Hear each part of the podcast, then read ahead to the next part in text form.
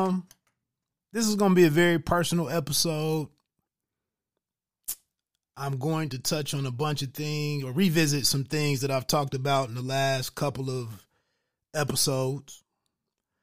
Uh, I'm gonna do some sharing about myself. Um, talk a little about a little bit about some biblical stuff. Um, and I'm going to try not to really mess none of that up. Uh, but it, it, it's it's part of this discussion. Um, this is the um. Let me get my my sound stuff together here. Uh, this is the. By the way, this is the It's Always Personal podcast. My name is Wood.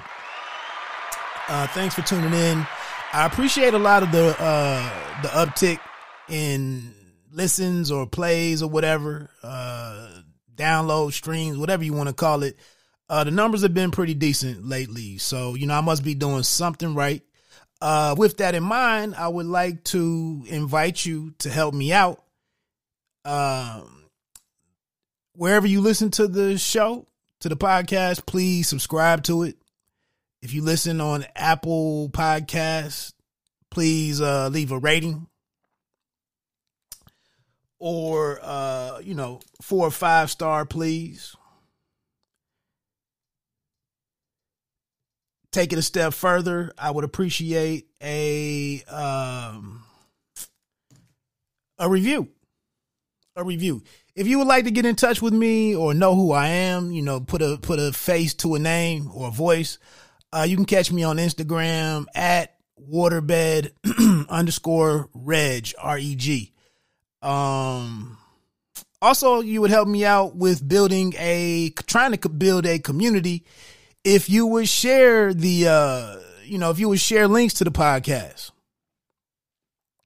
Um, one person that I'm getting ready to talk about again today, uh, which kind of infuriated me in a to a degree, uh, with this conversation that I'm getting ready to have on Jason Whitlock. Um, I'm looking at his comment section on his YouTube channel, and I I can't believe the people that are buying this shit. I can't believe the people he he's he's branding his thing as like his fearless army. That's that's that's the name of his YouTube channel, Fearless, and his podcast is Fearless with Jason Whitlock or whatever. And now it's it's legions of listeners talking about I'm proud to join the fearless army. I'm proud to be a member, uh, you know, pay $5 or whatever it is to be a member of the fearless army. And um, I'm like, I mean, it's hundreds. This this this topic I'm getting ready to talk to is really basic as shit. It's truly basic. Uh, but some uh, he fool he's fooling people somehow, and it's all under the guise of Christianity and him being a good Christian. That's why I'm going to talk about some of this biblical stuff because I'm really confused on what kind of what brand of Christianity the, the, the brother is peddling. But but uh, for those that are like Wood, why do you continue to keep listening to uh to Whitlock? I'll get into that. I'll get into that as as I'm talking through these other things. Why I said this is going to be personal is because I got a little I'm I'm I'm going back with this whole thing with the Whitlock thing. I'm talking about masculinity again. And then I got to share a story with my father and I'm I'm going to use that as an example. And then um also so that so that's two topics right there, my dad and masculinity, uh, a further discussion on masculinity. And then also want to revisit the whole Dave Chappelle thing and talk about this sister Lynae Vanee, who has a YouTube channel, by the way. Um, I just had pulled it up so you can check this out. I, I didn't get audio this week. I'm not gonna sit here and waste my time chopping up some of this stuff. But Lynae has she killing it. She's killing it. 10.9 thousand subscribers with just 42 videos. I might have 800 videos on my channel. I have 1100 video uh, subscribers, and it's been like that for like seven months now since I quit talking about boxing. Uh, but Lynae is L Y N A E, capital V A N E E, and she does these things on Thursdays, I believe. It might be Friday when they come out.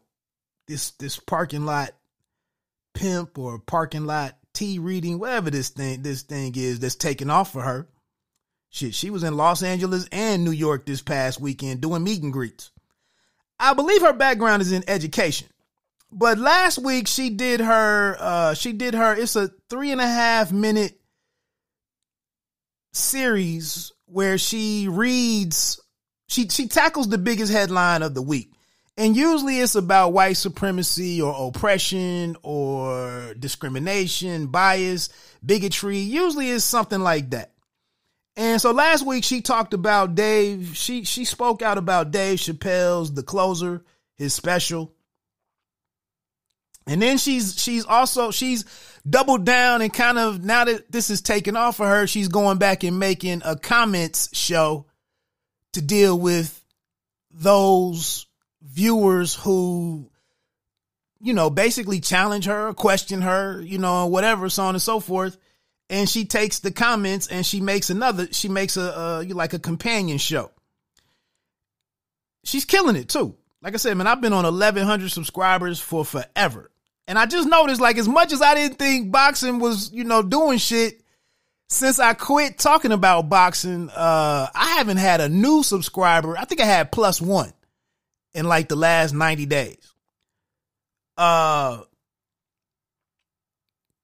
but Lynae Vanee, she went and had this trans woman, uh, I can't remember, Hope something, uh, this trans woman. So it's a, it's an individual who was born a man who, uh, she has on, and I think that person has a big social media presence or YouTube channel of their own or an Instagram account of their own. And that's why she went and got this person. But basically, Lynae, Lynae Vanee's whole read, if you will, of, of Dave Chappelle was that you used all this comedy to further injure and further harm or encourage harm to black transgender people.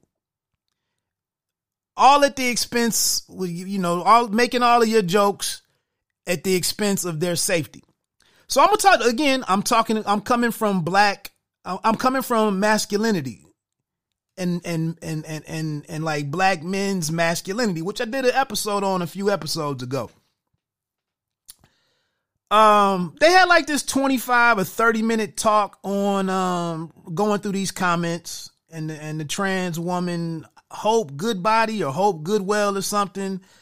Uh, you know, they they extended the conversation.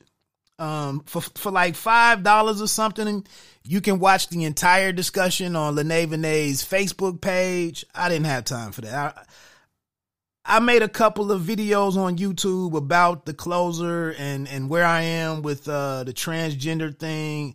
I don't have a lot to say there. I'm gonna touch on this a little bit. You know, whatever, whatever. Uh, so that's three things. Jason Whitlock, and this is Jason Whitlock coming at Jalen Rose. It's a it's a, it's an episode he had on his podcast this week where he calls out Jalen Rose because Jalen Rose did like Randy Moss, and after Jalen after Jason Whitlock made fun of Molly Qerim Rose, Jalen's wife, who was the moderator on First Take. He he gets to talking greasy about Molly Qerim not basically being an airhead and she's only there because she's a supermodel.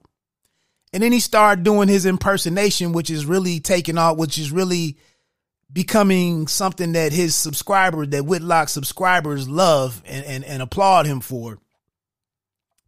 But he starts making fun of Molly Qerim, and then Jalen Rose responded on Instagram or something. Shit, I don't know and was basically like, bruh, uh, if, if we need to, if, you know, if, if, if that's what you, if that's where you want to take it, like we can put these microphones and these cameras aside. And when I see you somewhere, I can bust that ass. And then and then Jason Whitlock turns around on his episode and calls out Jalen Rose and says that that was a feminine reaction to Whitlock making a valid point. It's funny because it's funny because this is my my summer. Uh, what is my summation uh, or how it would would sum up Jason Whitlock? He's the referee who always throws the flag at the second person. When the second person retaliates, that's when Jason Whitlock throws the flag. That might be the title of this this episode somehow. Uh, Derek Chauvin and, and George Floyd, he says v- basically zero about Derek Chauvin. Basically says zero about Derek Chauvin he heart, he he condemns and crucifies the the being and the existence of George Floyd. Spends two seconds on Derek Chauvin, uh, Derek Chauvin, the police officer, the former police officer in Minneapolis who killed, uh, you know, who who leaned on knelt knelt down on the neck of uh, George Floyd for nine minutes. He says very little about him, a police officer. He'll tell you George Floyd's whole history that we've come to learn. Same thing with Jon Gruden two weeks, a week and a half ago. Says very little about Jon Gruden's attitudes and and and uh, point of view and the hatred and, and all the, the the vulgar and the offensive shit that he said tells you everything about Randy Moss. He's the referee who throws the who pulls the flag out or blows the whistle on the retaliator. That's how I sum that cat up. Okay, so let me get into my intro. Uh, let me clean up one thing really quick. I said last week about this uh, this uh, this monument in um, in Kentucky, this obelisk that's like a, a miniature version of the uh, the Washington Monument. I said that that was erected in honor of Robert E. Lee. I was thinking about the uh, the General Lee with the Dukes of Hazzard, It being in, in uh, it being uh, the uh, what the hell was the name of that show? The Duke, yeah, the Dukes a Hazzard. And so, not looking at my details and everything, I forgot that that that monument is actually uh, it memorializes Jefferson Davis. Jefferson Davis was the president of the Confederacy. Um, this obelisk is 350 feet tall, and it's the like the central piece of this park that is uh this national uh, not not a, a state park um in you know in in um Jefferson Davis's honor the reason why it's there is because Jefferson Davis was born in that area of uh he was born in that area of Kentucky, in that county or that town or whatever it is. Um, that's where he was born. So that's why that monument is there. Uh, I'm only gonna I, I did some reading this week on the United Daughters of the Confederacy who paid for this. I believe they paid for that uh or or raised the funding for that that memorial as many of these statues from the Confederacy. I'm not going to I'm not to harp on this right now. Um, I'm just saying that I'll sum everything up that I was saying last episode and that it's it's a difference in remembering somebody or memorializing them and then it's it's also doing something on a level to like glorify that person and celebrate them for being a champion of your cause.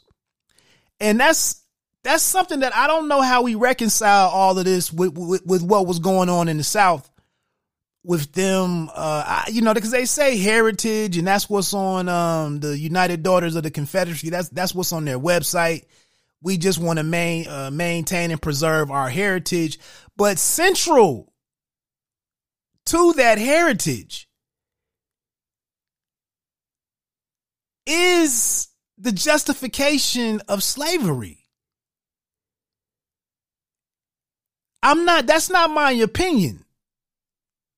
That's not critical race theory. I don't even know what that shit is. CR. I don't, I haven't even looked at what that is, but you can't, we, you can't separate the two.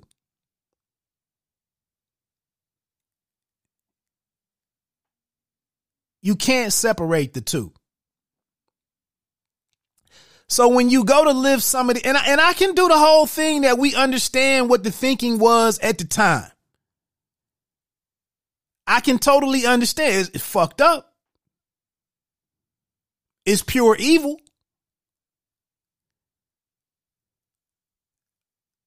But this was this was like this was at the core of the Confederacy was maintaining slavery because that was the economic generator and how the South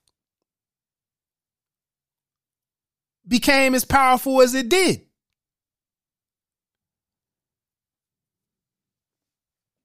It's it's it's so much more there, but I was saying for the young the the the uh the coworker who wanted to make the the, the offhanded comment that what is taking these, you know, what does that do to removing to remove these statues? What does it what does that do? What what what, what, what do we really need to do or what are we gaining by doing that? This is our history. Yeah, but we're not understanding our history.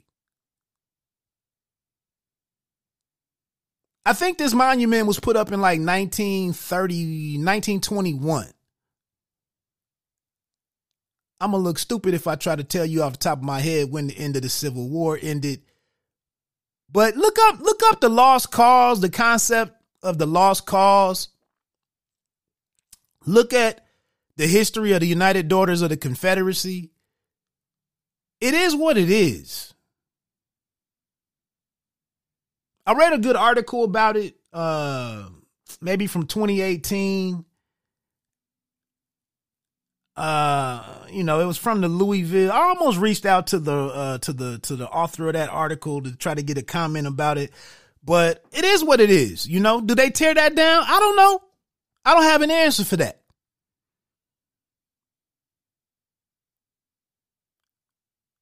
do the people go to the park does every person that goes goes to that park do they understand what the what who Jefferson Davis is? Do they understand what that monument means? Do they question the Confederacy? And I don't know. Some people, a lot, probably 50% of the people, I would, I would, I would be that lenient. Probably 50% of the people are just like, man, we going here to barbecue some shit and spend some time together. It's a park, it's an open space, and that's it. What the what is this shit? Jefferson Davis, whatever this shit is, that's where we going. It's probably a large number of people who don't even know. It probably is. So I just wanted to clear that up. It was that that monument was not for General Robert E. Lee. Um, the uh, it was for Jefferson Davis, the president of the Confederacy. Uh,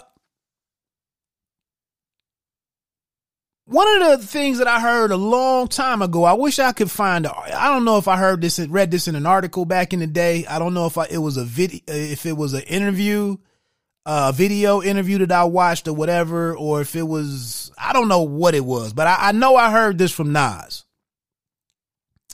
And it might have even been, it might have even been something that he said in either the aughts or maybe the early 20 teens. Uh, but it was around the time an album was coming out, and he said it maybe uh, I don't know where I heard this from him. It's not necessarily that I agree with it hundred percent. I just like the fact that he that he was thoughtful enough to talk about it, and I think it was an uh, uh, it, it could spark off a much larger conversation, especially when we get to looking at masculinity. But Nas said in the story of Adam and Eve, he said, if you look at it, how it played out, it made woman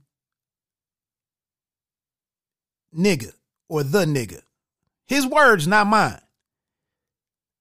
But a lot of stuff in this country has been blamed on the nigga, nigger. Um, it's a disliked figure oftentimes. It was an oppressed figure during slavery with no rights, illiterate, you know, no freedom. But he said the way that the uh the way that this the story played out with Eve listening to the serpent, I believe, and eating from the tree of uh, the tree of life. And then when um, God came through and called out Adam, and Adam was like, "Well, I hid because I was naked," and God was like, "How do you know? Who told you you were naked?" And then guy goes and does something, uh, and I, like I said, I don't know all the details here. Go look, go read this stuff for yourself. But there was some, there was some, you know, some some punishment was given out for them being uh, disobedient.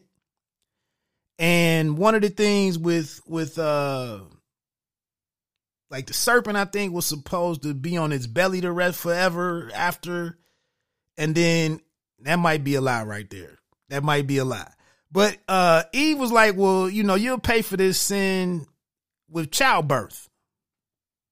I hope I got some of this shit right. It, the major thing was that Nas said that every, with everything being blamed on the women and, and wrecking paradise or the Garden of Eden and how everything was perfect and balanced until she went and was manipulated by the serpent. And now a lot of a lot of stuff uh you know, now moving forward and the fact that woman was made from man in in the book, his rib was removed and and and all that. Uh, and and a lot of brothers just run out here just black and white you know, their understanding or interpretation was that the man, that the woman was made for the man. However, they want to look at that shit and, and, and make that, that's, that's, that's what I hear a lot of cats say. The Bible says something about a help, a help me or help meet. I think it might be help meet. Damn, I needed, I should have looked some of this stuff up and wrote some notes down. I thought it was a help meet.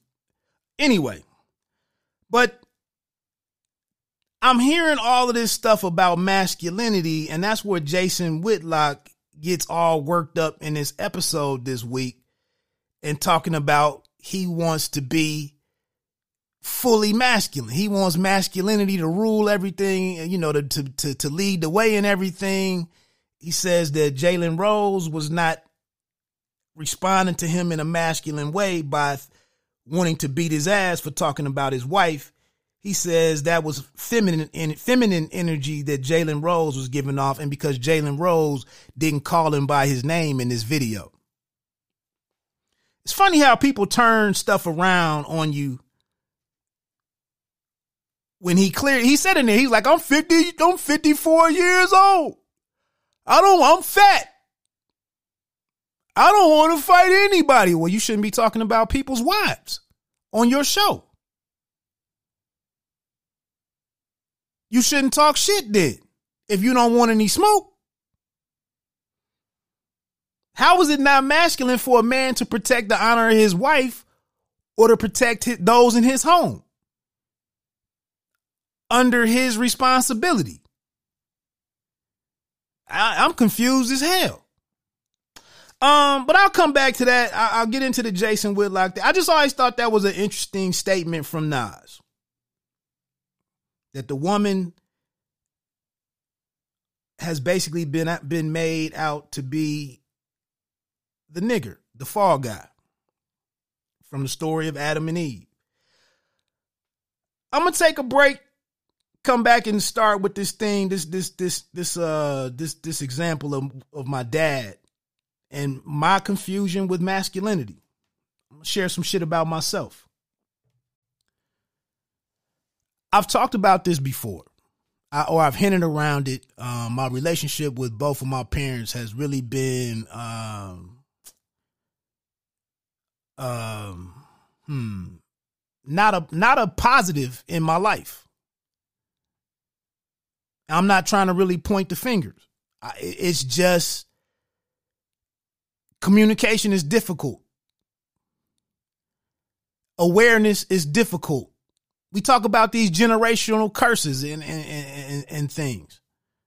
Um, I'll make a note for this Lynae Vanee uh, topic. So, long story short,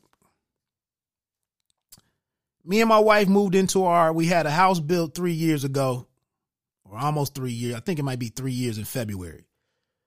Um, my dad has not been over to my house. We had a falling out before, and I don't even think it was really a falling out as much as it was, it was another, it was one of, in, in a long in a in a in a string of times where I broke the silence, I mended the fence, or I said I, I, I apologize, or I I reinitiated our relationship. I just said I wasn't doing it this time. And my dad bowls.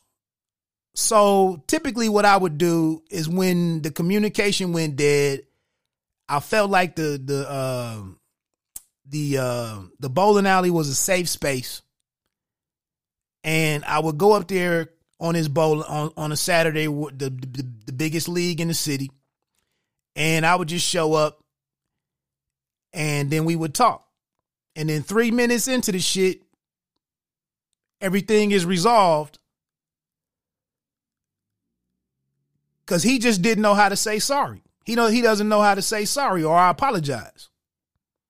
He doesn't know how to Wait, shit, he, I just told you he couldn't come to my house he don't know where he didn't know where I lived. But I would be I would humble myself. I would show deference to him.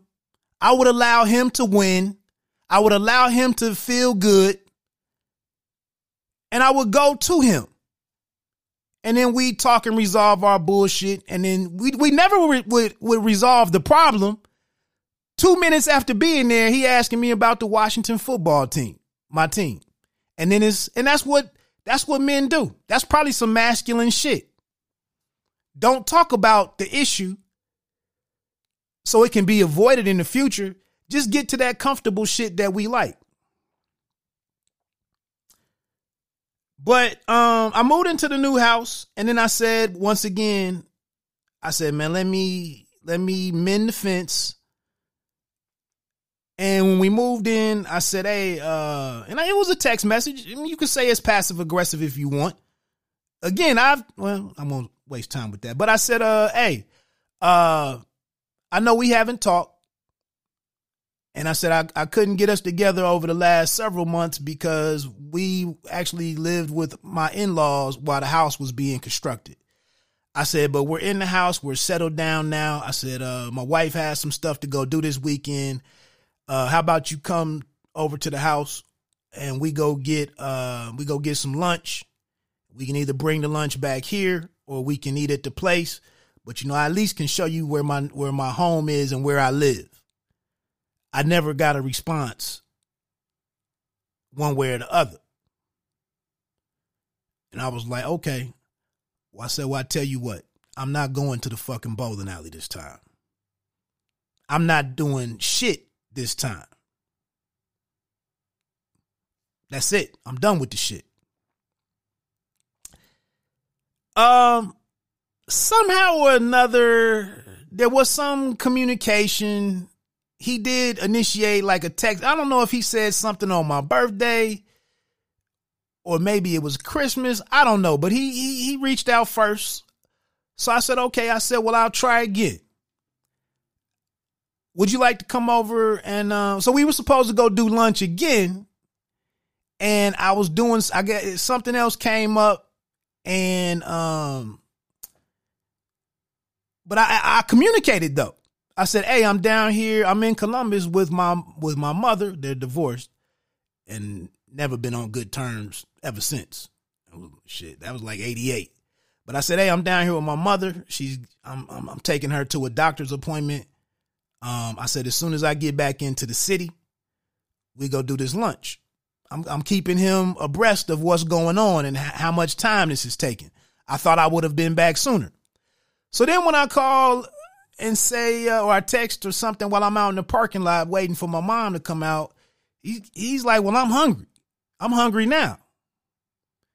And he says, well, I'm going to go on and get some, I'm going to go on and eat, bruh. I'm, I'm going to go on and eat. And I said, all right, well, you know, uh, you know, my bad. You know, uh, you know, I had to bring my mom down here to this. You know, I was who else was gonna take her?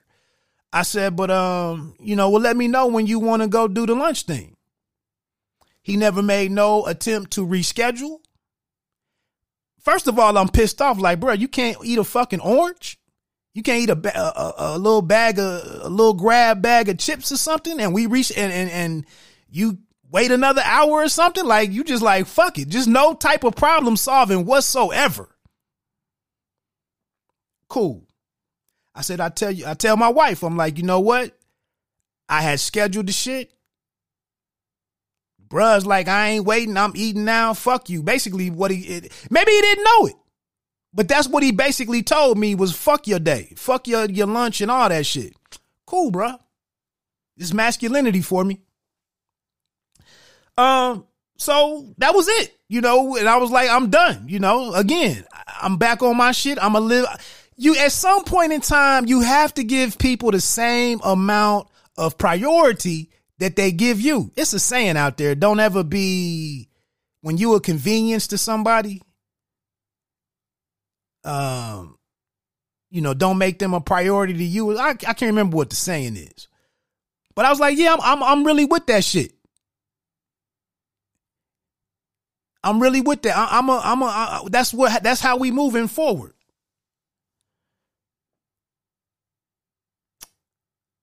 Fast forward to earlier this week. We had a couple of, with the NFL season starting, uh, and there had been a couple of soft, passive aggressive uh, text messages, you know. But again, I'm like, how fucking hard is it? We both watch football. Why wouldn't you? How come you just can't say, hey, son, even if you don't want to come to my house? He's a Steelers fan. And they played Buffalo in week one. And I thought about, you know, I'll go over there and watch the game with him. But I was like, fuck that. You got to ask me, bruh. You got to invite me. You have to think about me. You have to make me a fucking priority. I'm not the I'm not the father here. But I've been doing the apologizing and the, and the mending and the, the, the, the, maintenance on a relationship for over 20 fucking years. When you gonna be a leader? When you gonna show some goddamn masculinity, bruh? That's where I was with it. So uh fast forward to earlier this week before 7 a.m. I get a text message. I'm in the I'm in I'm I'm at the I'm at the hospital. I'm at the emergency room. Um I had I had some pains in my stomach. I already knew what it was because the shit that I watched, the, the, TV shows that I watch. I had this sharp pain in my stomach uh, when I got up to to uh, to urinate, and uh, they think they're gonna do surgery on me. Okay, so well, I I will come down. You know, I I'll be down there. Um. So anyway, fat. Let's let's my time. Um. So I go down there. I'm not in the I'm not in the wait in the room with him. Uh, three minutes, and he's asking me about football, masculinity. Hey, we got to break the ice some way, right? He needs to be comfortable in this situation, right? I let him be. I told you with the with the racist cat in Kentucky last week, I had to let him win. I'm sitting here letting my dad win this week. I'm gonna let you talk about this comfortable shit that you that you like to, to you know, so you can feel, so we can, you know, what is it, disalarm, uh, a disarm, yeah, disarm any kind of tension. Ain't really no tension for me. I'm I'm here for you, bro. I'm here for you. Who else gonna be here? Um. anyway, he gets out of the uh he gets they they do the procedure, no problem. This is this little situation was something that younger people usually have. Uh, but for some reason it, it it you know he had this this issue and they art they they needed to do arthroscopic uh an arthroscopic procedure to remove something and you know it's low uh low chances of anything going wrong. It was, it ended up, it, you know, he was in pain and whatnot, and they got him together. They they patched him up, got him on his way. Um, my younger brother, who I haven't seen in over probably two, maybe two years, for some other masculinity shit, masculinity related shit, and um, I go to I'm I'm waiting for my, my, my pops to be discharged to go pick him up. I, I, I went down there. I drove his car home because his car was in the emergency room. I mean the ER parking lot. I drove his car home the night before, and I was like, "Well, I'll come pick you up when they discharge you." Uh, and I stayed the whole, you know, I, I stayed till they got him. The, the shit was hospitals are a mess right now with the COVID stuff. Uh, he was supposed to go in for this procedure at 1.30 I don't think he went. They I don't think they rolled him back until five thirty. Uh, I finally get him in his room after they, you know, he was in recovery, and then they put him in his room that he was staying overnight. And I sat there. We watched a little bit of wrestling, and and uh, the Buffalo Bills were on TV. We watched. I stayed to the end of the first quarter and whatnot. Uh, and I was like, you know, I'm I'm gonna let you get some sleep. You know, you've been up since four in the morning. Uh, you you looking pretty decent. You know, you groggy and everything from the procedure. I was like, I'm gonna let you sleep, man. Uh, take the car and go home. So the next day, he's you know he I was waiting to pick him up. Lo and behold, my younger brother did show up. I know they bowling partners on Sunday night. You know, something I didn't know. I, I didn't get an invite to be on the team, but that's neither here nor there. Uh, he's like, well, your brother's gonna bring me over to your house so I can pick up the car. Can I get your the directions to your house? I'm not even sitting here on no petty shit, y'all. I'm not even sitting here on no petty shit. Uh, I was like, hey, you know, the 20, well, give me my address and whatnot. And, but I, as soon as we get off the phone, though, I'm like, it took a freaking medical procedure for my dad to learn where I live. That's what I've been for 10 for 13 minutes now. What I was setting up is it took a freaking medical procedure. It didn't take masculinity. It didn't take father son. It didn't take the the role and responsibility of a father. It it none of that shit did anything. What that what's that shit? Uh something through crisis, crisis management or progress through crisis or some shit. Um it's a book or something. But uh yeah. That's how my father got to my house. Was because he needed to get this emergency medical procedure performed. I said, "Wow."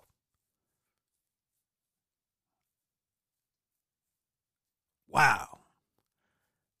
You know, need to get a tooth removed or some shit, or you know, uh, get his shoulder worked on or something to get him over here for Thanksgiving or whatever holidays. Or I know black people don't fuck with a lot of holidays right now, but um, yeah, that was my thought on that shit. Was like it took all it, it, it took this for you to end up to me. Then he comes into the house and he's like, "Oh man, the house is beautiful."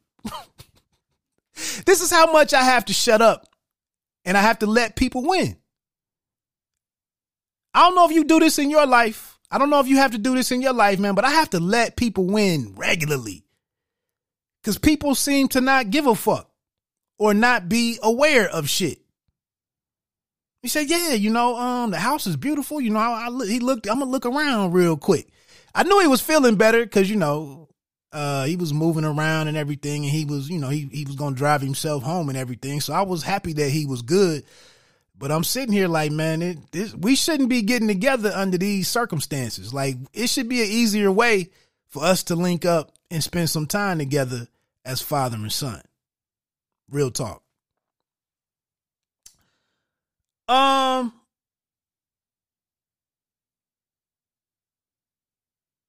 I'm gonna go to the Lynae Vanee thing next. Say this Whitlock for last. Um, really quickly, speaking of masculinity, like my parents, um, my parents got divorced when I was eleven. Um, I know nothing about home repairs. I'm useless. I ain't gonna lie. I I can't do I can't well Flavor Flav, I can't do nothing for you, man. I can't do nothing for you, man. I, I can't. it's not my skill set. Now what I'm talking about here is gener we talk about generational curses. We throw that shit around. Uh Whitlock want to scream about masculinity.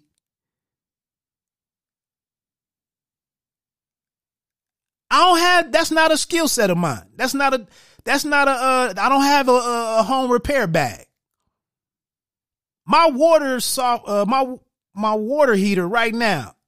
Um, I've never drained it, and I wanted. I meant to because um, if you don't get those that sediment out of there, you know you can fuck up your. Uh, you can shorten the life of your unit. That's an all day fucking job for me to do that shit. I, I watched the video like eight or nine I watched the video eight or nine months ago and was like, ah, damn, bro, I got to do all of this to drain this shit. And I could sit, if it was like my wife would tell you, if it was cycling related, I'll sit there and figure that shit out. If it was podcast related, writing a, uh, some, if it was boxing related, I'd knock that shit out. But it's some home repair shit where I'm not strong. That shit just, it's been on the to do list for months now.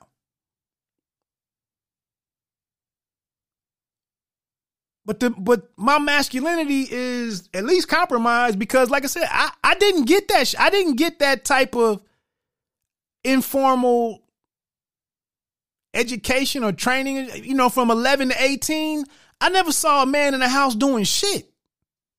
Now, I'll assemble the fuck out of some home, you know, some appliances and all the gadgets and shit my mom bought back, exercise equipment and all this shit and whatever, whatever, you know, the, when we first bought the microwave, uh, whatever little shit that came, I read a, read the uh, instructions and put that shit together.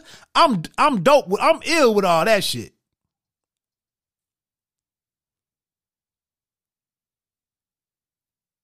Smallest home repair shit, right? I put up some TVs in the in the in the, in the house. I mounted. I put up the TV mounts on the walls. My wife coming. my wife coming there the other night. She texts. I'm down here when I was making the last podcast. she said, "Uh, I need you to come upstairs because the TV in the bedroom is getting ready to come out of the wall." Comp that's that's the results of, of, of Reggie's handiwork. One of the screws, uh, the shit was coming out of the wall. And I wasn't, I was, I'm be honest, I wasn't sure about that. And that's, that's some simple shit. That's a five minute job for somebody to know what the fuck they're doing.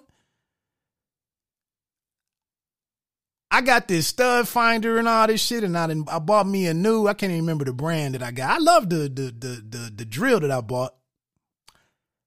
Uh, I measured this shit and try and, and, made sure that it was hitting on this stud. I banged on the wall in different places, and it it sounds like it's the stud.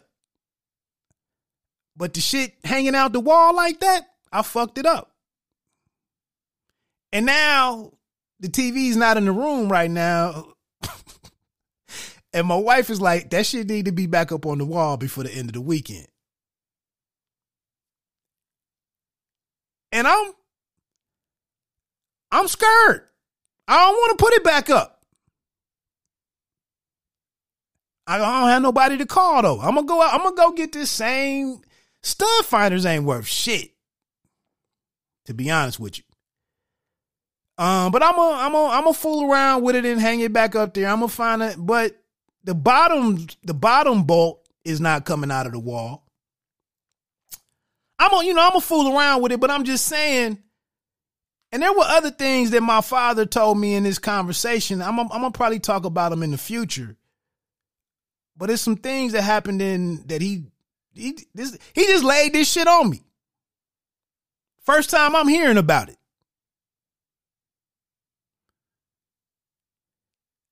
When I'm listening to Whitlock talk about masculinity and men should be able to sit here and do whatever they want to do, how they want to do it. And I'm sitting here listening to the things that my dad just told me men did in the family when he was a young man. The shit don't line up to me. shit don't line up to me.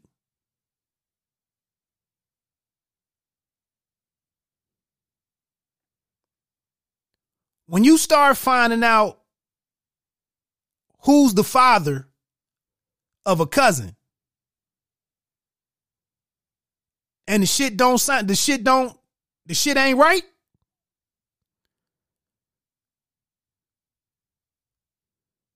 When you start finding out who the father is of a second cousin. And that shit don't sound right either. What the fuck is going on? What the fuck was going on?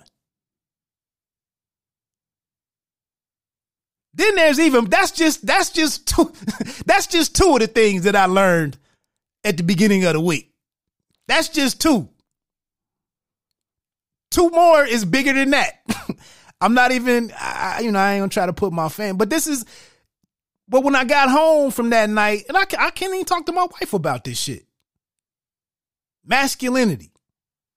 Just carry that shit, Reggie. Every brother out here, just carry all of this shit so you can put up this front to be masculine. Nah, I'm fu- I'm a little fucked up behind some of this shit. But I make it work.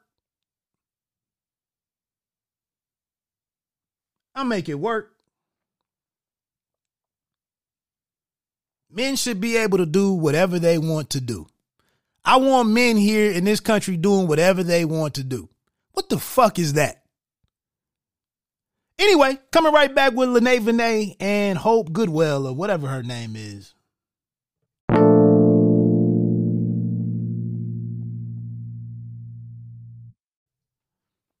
All right. Uh, again, Lynae Vanee, uh, taking off on social media, killing it.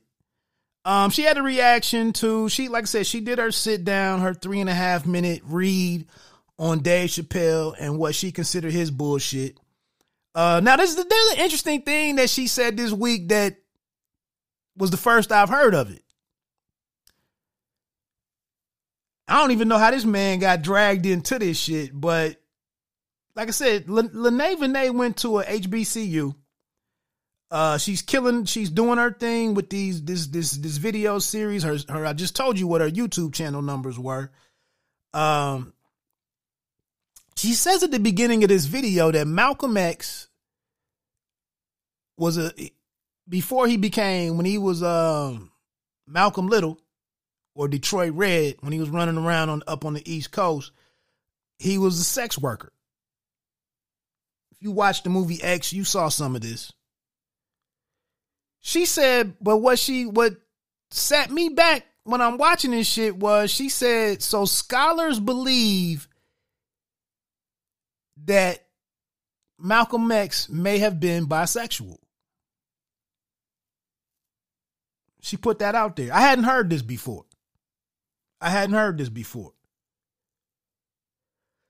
Um, so basically, her and this trans woman with this really deep voice and these long, uh, what's that color? It's like a rust color, red. These long braids, a lot of makeup, uh, this really deep voice, and then then a lot of male facial characteristics.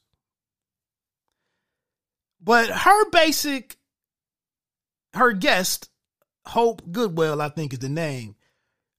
The gist of what she came on Lynae Vanee's show to say was the closer, the jokes that you heard in the closer, uh, subject black queers. I think that's her word, black queers or trans people it subjects them to violence from black men, to further violence from black men. And then also they still face the same racism from white people that regular black people face. So they get it like two times, twofold. And so she just she she you know she made her points. I told you uh I, I made a second video on YouTube on this with with my whole stance on um the closer and and LGBTQ stuff. Um I'm gonna tell you a quick story. I'm sharing about me. Um I used to go spend the summers with my family, my dad's family in Pennsylvania. After after my parents split when they were when I was 11. And one summer I go, I'm maybe 13, maybe 14, uh, you know, between 13 and 15. I go, we stay with my aunt one of my favorite cousins is her is her son, and then um, another cousin, a younger cousin, a female. Um, but my dad's brother and my aunt's brother were staying. He was staying in the house with them at the time. He was living with them at the time. So we get there from from from Dayton, Ohio to to Harrisburg is eight hour drive or seven and a half or whatever. We get there, um, and I get up the next morning go downstairs and in the in the kitchen is um, I walk in the kitchen and it's a person with two pigtails, uh, you know, in their hair. Their hair is braided back into these two pigtails. Slender person, longer hair, you know, a little hang time with the braids. And then the person turns around and it's clearly a male higher pitch, you know, effeminate voice. Um, and then he has these uh the t-shirt that he has on is like cut at the neck going down towards the the sternum and the, and the belly it's like a little cut there to like show some cleavage or something and this person is like hey nephew reggie uh, you want some breakfast Nobody told me, I'm not to say my uncle's name, but nobody told me that Unc was. This shit is in the 80s. Nobody forewarned me. Yeah, your uncle that's living with your aunt, uh, it's a little something going on with, with bruh no warning whatsoever. This is what I'm saying with communication. I guess they were like, well, surely he won't wake up. We got there a little late. Maybe Unc was out running the streets at the time or something, so there was no introduction the night before. But I'm just sitting here. I sit down and I, yeah, uh, I'll take some eggs or whatever you're eating, and um, okay. Um, so you're Uncle so and so. I've heard a lot about you some shit was left out, but I'm gonna make the most of this moment. Um, you know, we talked. Then I got the fuck up and went upstairs and was like, "Hey, pops, uh, what what's what's what's, what's going on down there? What I mean, you you left out something." That was my introduction back then to this LGBTQ stuff. Got a second uncle like that, by the way, but he didn't really do the uh the the cross dresser thing or I don't even I don't even know what it's called. He didn't dress like a woman. He was just uh he was he was homosexual. I'm sharing today, y'all. I'm sharing. So sitting here watching this and listening to this conversation, I'm gonna say this. I spend a lot of time online especially when I was in, in, in my boxing phase. And I really can't argue with what Lynae Vanee is tr- was trying to do. And what she said her mission is all about protecting everybody. She said something dope too in this in this uh thing. She said, and I totally agree with this shit. But she said a strong people don't need strong leaders. I think this was on the hill on the on the, the, the end of the, the Malcolm X thing factoid that she put out there. She said the strong people don't need strong leaders. I'm like, girl, that's why I fucks with your page. I don't agree with all the shit you say, but that's a mouthful right there. A strong people don't necessarily need strong leaders. This goes back to masculinity.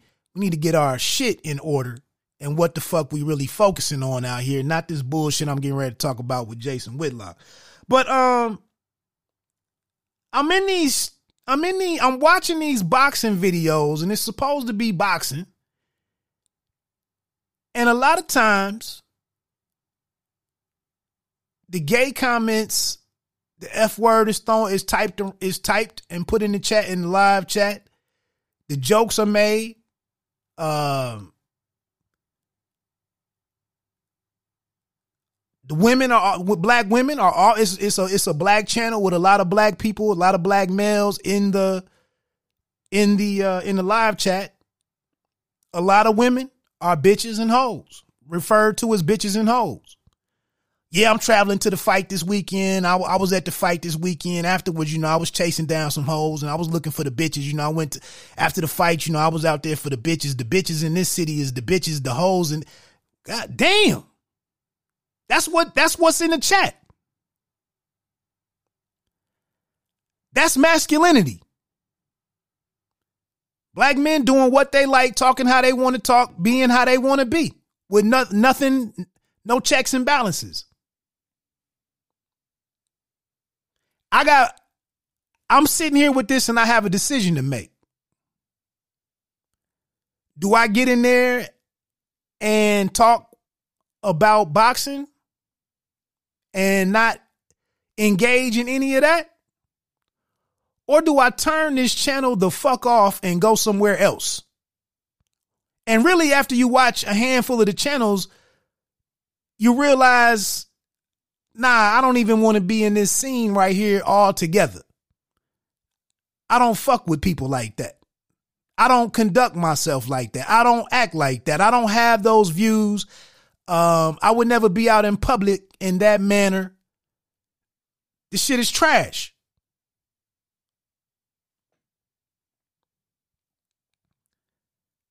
I've seen the stories about black trans women being killed. Um, now I think there are some there's a lot of different stories out there, you know. But I think that's just emblematic of all the wild shit that's going on in this world right now. You got some guys, you got some men out here that's that's experimenting. Then when stuff gets found out, when a relationship is found out, they got to go do something about it. It's it's a really uh, larger conversation to be had. But again, I go back to with with Dave Chappelle when I when I, I my issue has always been with him. I really don't. I really was never sure what was being laughed at. And I never understood that when he was making the points, when he was making important points about hypocrisy and irony and, and racism and bigotry and all of that stuff, sometimes I don't know if the audience and certain members of the audience was really understanding the full scope of what he was talking about. And somebody was just laughing at, at, at nigger being in the punchline or nigga. That was always my fear or a concern of mine as I'm listening to some of the, this comedy and looking at the audience. So it's, it's, it only stands to reason now here when we're talking about the LGBTQ. I can understand that there's a concern of how is this shit being interpreted? Is this shit encouraging the same problematic behavior towards members of this community? I could even, I, I said this on the YouTube channel because I said the one moment in the show that I really thought was impactful was when he was talking about his friend in California who was a trans woman. And he said something about, I don't need you to do this and I don't need you to do that. And I don't need you to not make jokes about me or whatever, whatever. He said something about, I just need you to understand that I'm a human being and I'm having a really a really challenging human experience. And that's really where I am with people in this community with with with that's my that sums up my whole thing. But I would have to imagine that this is a pretty this this person is is going through quite a bit. And then on top of that to be talked about in this manner and joked about it, it probably doesn't help. It probably doesn't help. But the, but the, but the ironic thing here, though, for black people, is you can say whatever you want. Black people can say whatever they want to about black people, and nobody says anything. Nobody complains about anything. Nobody questions anything. Uh, I had this lady on Instagram last week talking about KRS One and the um the verses against Big Daddy Kane, and she makes this live talking about are we to call KRS One onto the carpet because of a show a song called Thirteen and Good. I'm like, damn, now I'm a huge KRS One fan. I don't even remember this damn song. what the what did? Now we know KRS One kind of disregarded the the um the the molestation charges or accusations of uh, Afrika Bambaataa. I thought she was talking about that, but she said, "No, nah, this 13 and Good song. Are we gonna talk about that?" So I go and look up 13 and Good. I'm f- shocked to see that it's a a pretty modern looking video. The the the camera uh, sharpness in the video and whatnot, and, and that it's actually on KRS One's Vevo. Like, well, surely if this shit is inappropriate, like it would have been taken down, it would be removed if it was really, if it was really. So I'm like, let me let me watch this shit then. And I slowly started remembering, and this was 92 or 93 was when it came out. And then it gets into the song, and I'm like, oh, I do remember this shit. But I'm like, how you got a problem with this? So 13 and Good quickly is about uh KRS One is on this stoop talking to his partners, and he's talking about having sex with a girl who was 13 and that the sex was good. That's the chorus. Uh, but he starts out that he met her in a club and she looked like she was 31. And then he said, Well, you can't be any less than 25. And then it comes out that she's 13. But he's telling this story in first person. It gets even weirder though. In the second, in the third verse, first verse, he meets her in a club. They have a, a, a night together. Second verse, she, she reveals how old she is or how young she is. And he's still like, well, maybe we could make it work. He says something about, well, I you know, but I gotta, but whatever. And then he decides, well, I'm not going to continue any kind of relationship with you. And then she gets her father in, involved. Then the shit really goes south. In the third verse, the father comes and meets him at his house, at his apartment, brings his gun, and the father doesn't want to, uh, doesn't want to kill him for sleeping with his 13 year old daughter he rapes KRS One's character in the the shit gets weird. And I'm like, yeah, this shit was wild back in the day. This shit was wild. Um I commented on the video like, well, what what would we on the girls' video on Instagram? What would we check KRS One for today I mean, really, you know, I, I didn't really find him to be that out of pocket with the song as much as he was talking about what happens on a day, on a weekly basis. R. Kelly's trial just concluded. this shit was happening. But I told the feed the female that put the video up, I'm like, why wouldn't we start checking rappers right now for the disrespectful, the offensive? This is and this is masculinity. This is masculinity doing what it wants to do, and men talking how they want to talk with no repercussions. This is it.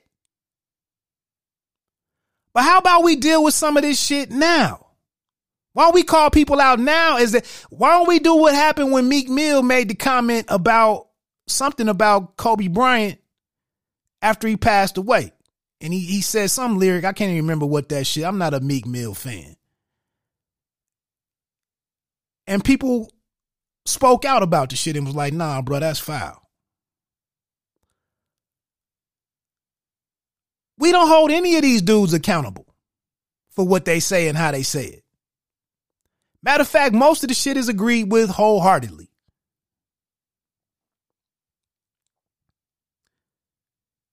So it's no, it, it comes to no surprise to me that the attitudes towards transgender people, the attitude towards gay people. The black community, the black brothers is a horrible fucking group of people when it comes to thinking to being respectful to others.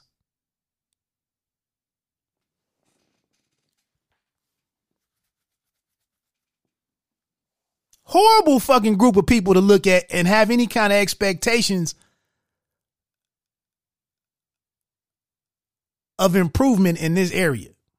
I just read an article. I, I know I've talked about outkick.com before and um and my issues with with uh with that with that website and the commenters on that website. So I made it to my I made a uh I told myself I'm gonna start checking out the undefeated regularly. Every other day or so I'm gonna go on the undefeated and read an article. And they had an article on there this week by a cat named Dwayne Bray, B R A Y and he was talking about 79 uh, his his friend became his childhood friend became the 79th person to be murdered in uh, Cleveland in the Cleveland area long article uh I read that and then also the Jefferson Davis Memorial article was two articles I read this week that was from 2018 but this new article by uh Dwayne Bray harrowing uh, details. I believe it's over 500 murders in um, Chicago right now. It was over 500 last year. That's two years. That's back to back years of five. And, and, we got two more months or whatever, you know, and they're already, I want to say 520 or 5, 520, I believe is what it was. No, 550s. I think it was somewhere in the 550s, 550 murders in Chicago. Um, in this article, there's a there's a paragraph in there before it gets down into the to the um the body of the article, but it said that black males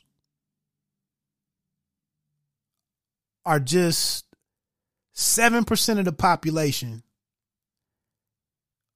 but represent like fifty three percent of the deaths that result from gun violence. 7% represents 7% of the total population in this country, but represent 53% of all murders in this country. Now, Whitlock chalks all this up to brothers being effeminate and feminine energy. Maybe. Then he said, uh, black men ages like, I don't know if it was 15 or 18, but f- let's go with 15. 15 to like 35 or something represent just 2% of the United States population but they represent 37% of the victims of gun violence.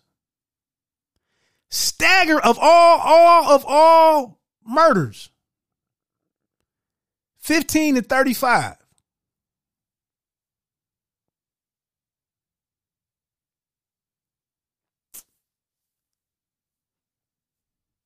What do you do? What? But but we getting ready to talk about what the fuck Jason Whitlock is concerned about. His his major concern. This shit this shit was just just laughable. The article went on, and I'm not going you know, go check the article out.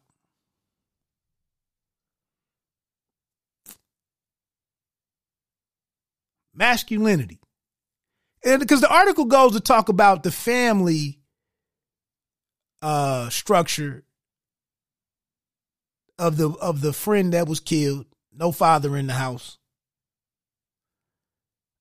Five, six brothers and sisters a life 30 years of drug. I was I thought I was reading about my very own brother, my oldest brother. Over 30 years of uh at, at least over 20 25 years of substance abuse. The guy was shot in the back at a uh I think a, a woman might have been involved. Um, uh, but he was shot in the back. Um in and out of prison. At least two, at least had two numbers, two stints behind the wall, and just a, a, a tough life. the brother also he went to talk about like unemployment levels, the lack of opportunities in East Cleveland. He got to talking about redlining. It was a it was a very well written article. Um, how the mother uh, got divorced from the first uh, the first husband, married a second. That didn't work out. Uh, more kids came. She was working all these jobs, lost control. The, the kids, some of them, one or two of them might have went off to college. This one, you know, just ended up going to the streets.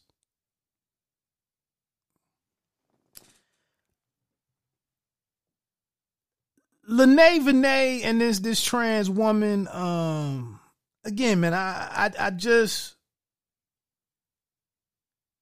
it was it was it, I, I just listened to it. Um,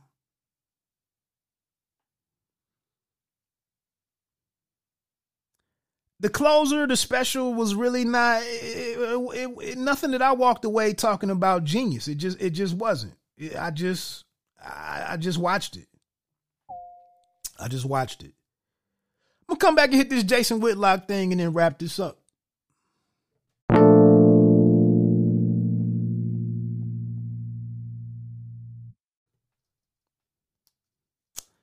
Last segment. I know you like Reggie, why do you con- why do you continue to listen to this brother? And why do you why do you talk about him? And why do you talk I'm gonna tell you I, I, I bro I actually I started checking out um I started checking out some Roland Martin videos. Uh Roland Martin Unfiltered I believe is his YouTube channel. Um I went back and checked out some Dr. Boyce Watkins. Uh, I think he's an Ohio State graduate he was teaching some kind of finance or something at Syracuse for a while, I believe. I don't know if he's still there, but he has a pretty big YouTube following. Uh, you know, he's obviously talking about wealth and, and, and black financial literacy. Um, and, and does his thing. Another big channel. Uh, I, have checked, you know, so I checked out some of his stuff. Um, what else have I listened to? I like Brother from a not Brother from a Mother. I don't know.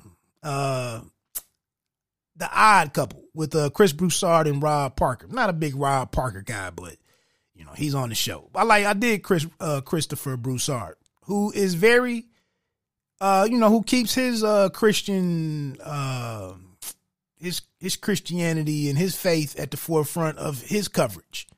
I mean his content getting ready to talk about this stuff right here. Uh, but I get around to some of uh Cause I just told you, like, I can't watch the boxing channels on YouTube. I can't watch most of them. I can't be in the mix with that shit. I'm not sitting here trying to listen to MF this, N word that, B's this, hoes that.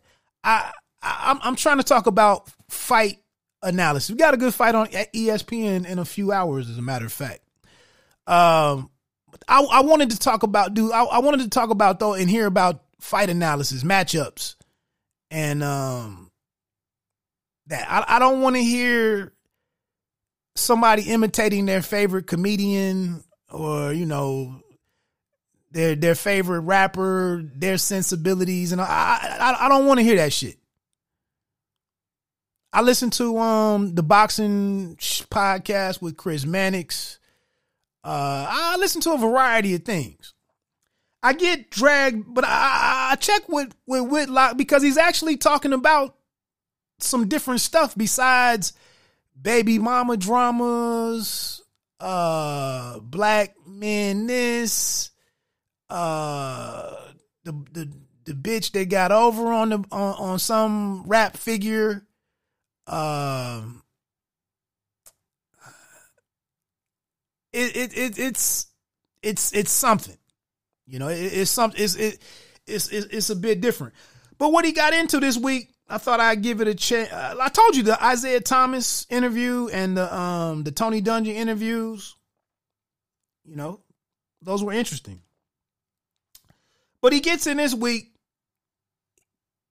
It caught my and I, I only this was the only video I watched of him this week, and it was like you know he he was clapping it, he was shooting at um Jalen Rose. And I'm like, oh, okay, what's you know, what's then what's what's tipped off with these two?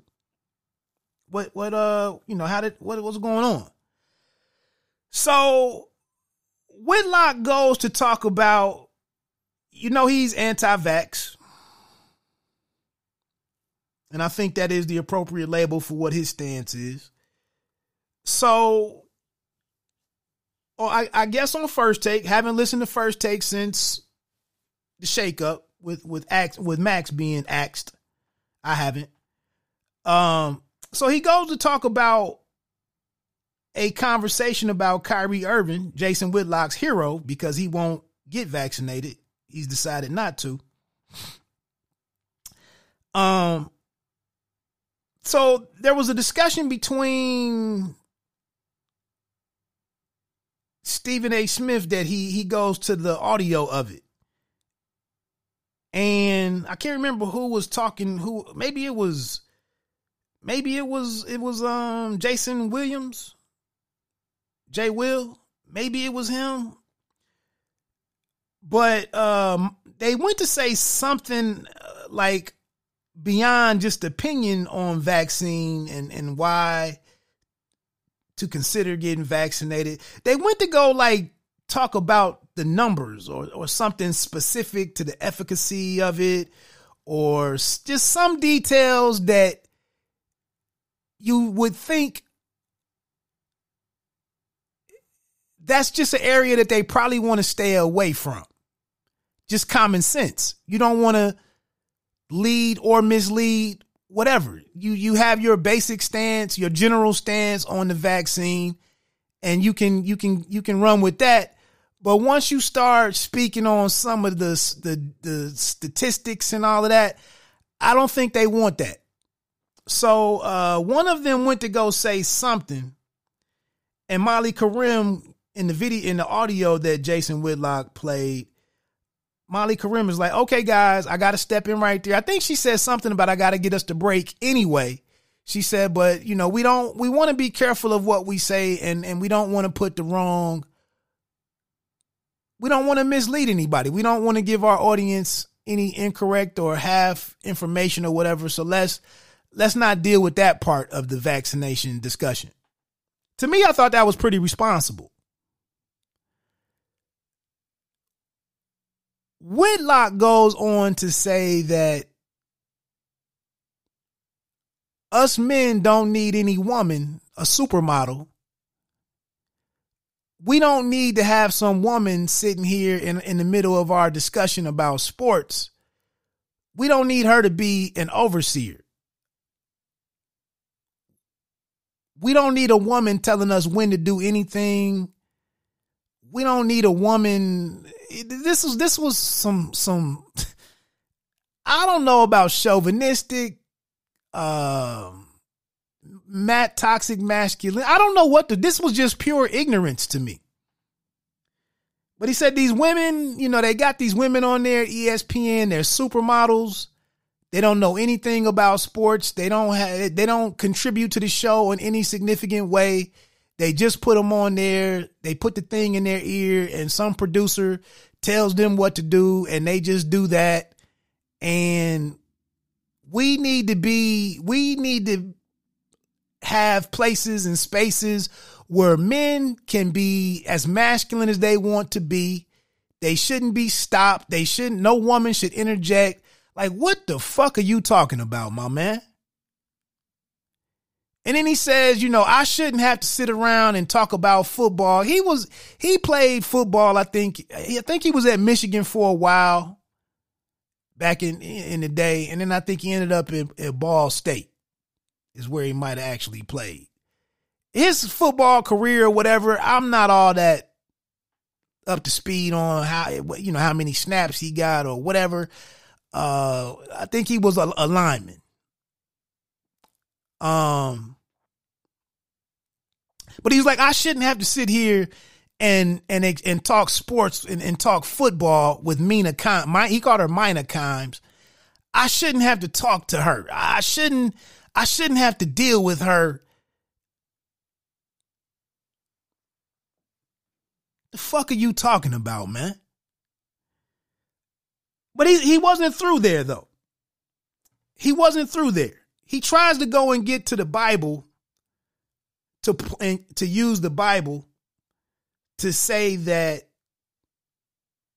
no, first he was talking about wherever the truth is not being spoken, it's an attack on God. This is how this shit doesn't even all line up. But he said they're on here being dishonest, so they're attacking God.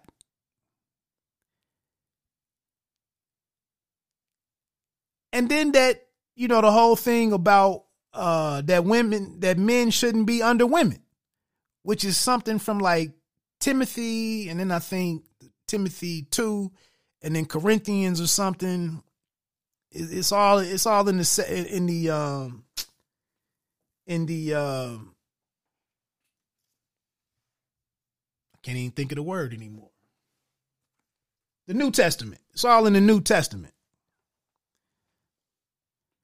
And I'm like, and he he cites uh I think Tony Evans is his name, I believe, a pastor out of Texas. I used to listen to Tony Evans on the way to work when I worked third shift. I used to listen to Tony Evans every night. I like the guy. Um, but Tony Evans had a, a sermon about man or men, man or men, where are you? And it's basically when God came to to follow up on the whole situation with Eve, uh, and he, he goes to call out, you know, where are you, Adam? I need to holler at you, bro.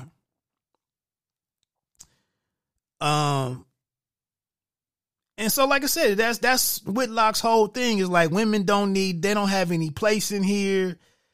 And I'm just like, a couple of weeks ago though, he was all on the the, the, shit in Afghanistan and how Biden messed that up and how that situation was a disaster and such and such and such and such. But one of the things in with with with with America, with the US pulling out of Afghanistan was Afghan women became vulnerable, you know, and susceptible to the violence and bodily harm and all that shit overnight. All these women that had went to school and and and had started careers and everything during this 20 years of occupancy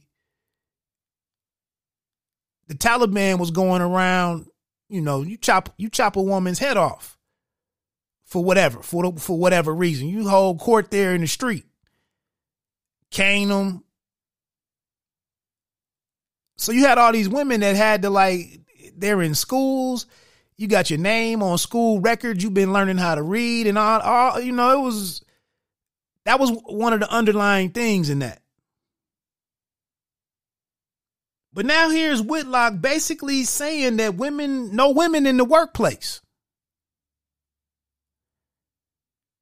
And he, he did this impersonation of Molly. You know, he did the impersonation of, of Randy Moss. But he did this imperson- impersonation of Molly from the audio that he played. Come on, guys, guys, and you know, and did this shit. And then her husband Jalen Rose goes and makes a video and was like, "I'm not gonna talk. I'm not. I'm. I'm. I'm not gonna mention this person's name." He said something about how many bad shows he's been on and all this, and you know nobody likes the guy, and he's unsuccessful and such and such. He's like, I don't even know where this dude is no more. I don't even know what platform he's on anymore. But he was like, "But, bruh, uh, if you got something to say, you know, we can. I mean, if you out here cracking jokes and." and attacking my woman and my wife, you know, we can we can we can settle this off, you know, from in front of cameras and whatnot.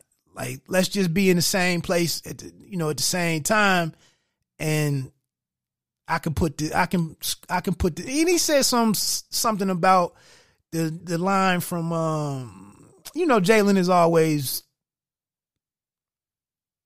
incorporating hip hop lines into his his commentary and whatnot. And he says, you know, Whitlock is like, this is this is feminine energy.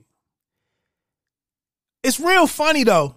It's real funny though when you go to attack somebody's woman and and, and criticize somebody who you know we you know she's married.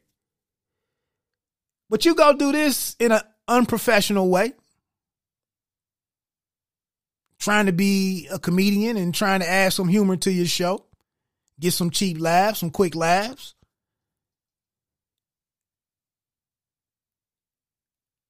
And then when the man comes to defend his his the honor of his his wife, now you don't want you don't you don't want none of the physicality.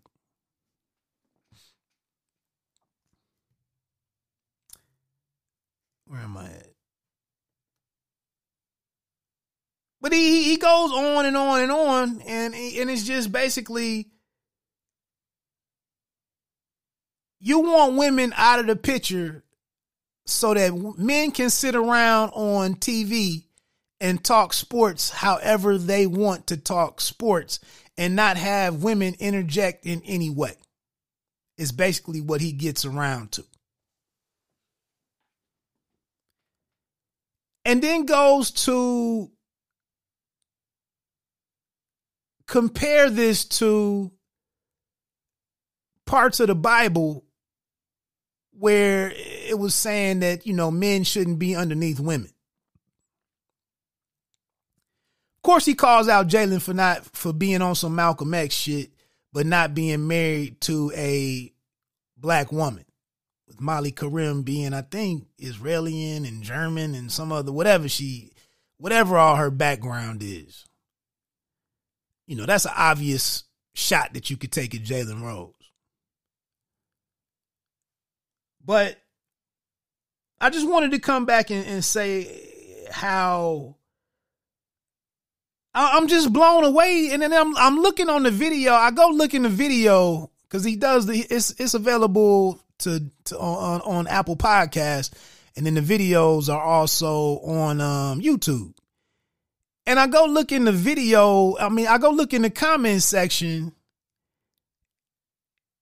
And I might have had to read, I might have went through 65, 70 comments before one person was like, man, you full of shit, bro.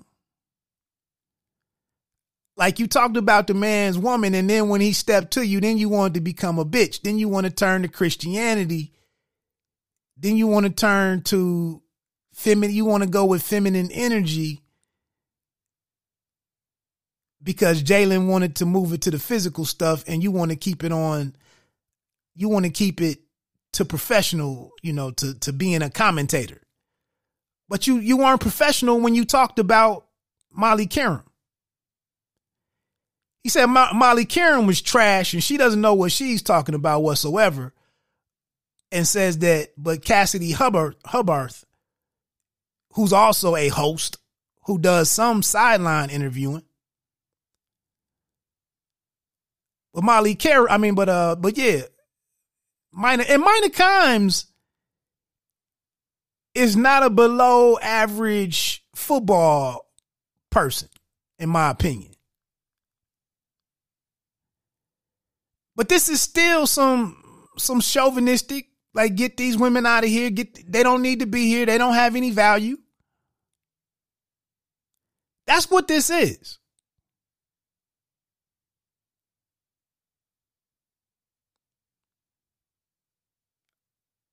And this is coming from a guy who's not married. I don't know if he's ever been married. I don't know if he has any kids. I don't believe he has any kids. But so you're not married, you don't have any daughters. So you just sit here with some bullshit ass Jon Gruden esque type views on shit. So let's let me let me say a couple things and then let me get the fuck on out of here with this idiot, this idiot. So he says wherever the truth is wherever the truth is is under attack, or not being adhered to or whatever, or truth is not at the forefront of something. He says God is at eh, God is under attack. Whether it was first take, whether it was Jalen Rose saying whatever or, or Jalen Rose on his, none of these guys are running out here claiming to represent the church or Christianity. They are in news entertainment or news slash entertainment or entertainment slash news. They are in the opinion business. Nothing on ESPN is sitting here masquerading as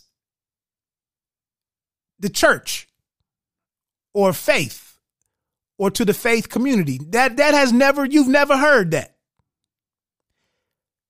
Whitlock is the one out here trying to serve all these different masters to be a podcaster and then because he had two he had two uh, two pastors from I, I, think there's a church in Tennessee called Tennessee Harmony or Harmony Tennessee. And it kills me that both of these pastors came on here to to add the Christian uh to put the pastoral touch on it and neither one of them said anything about his his views and attitudes towards women.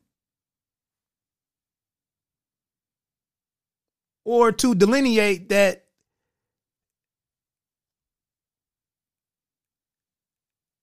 just because they may speak differently on sports matters, this has nothing to do with their faith and that they're, they're attacking God by talking about sports.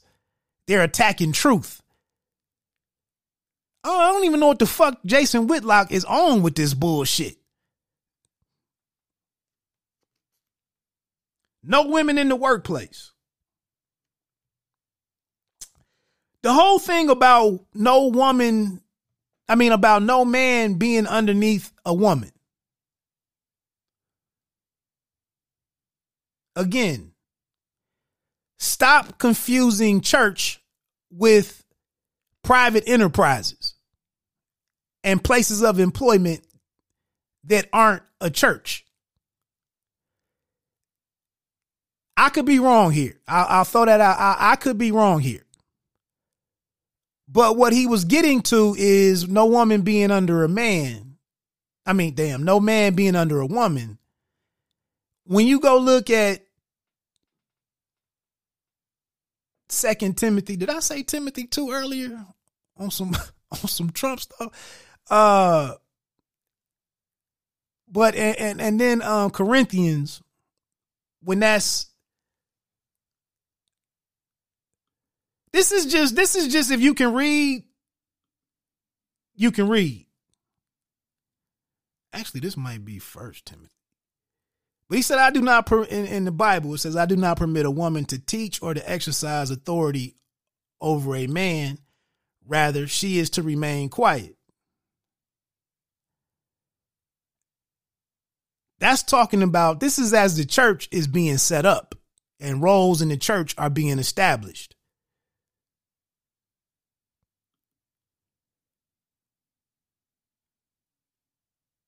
First Corinthians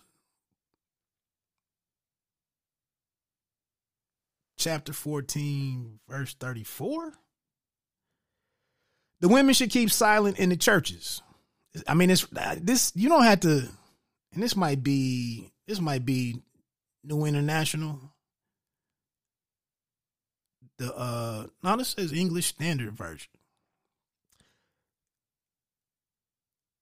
from that first timothy which was um chapter 2 verse 12 i do not permit a woman to teach or to exercise authority over a man. Rather she is to remain quiet.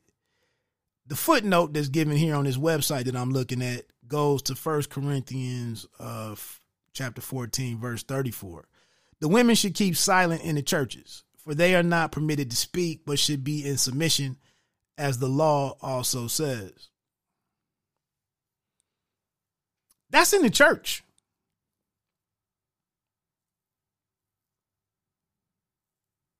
That has nothing to do with the workplace.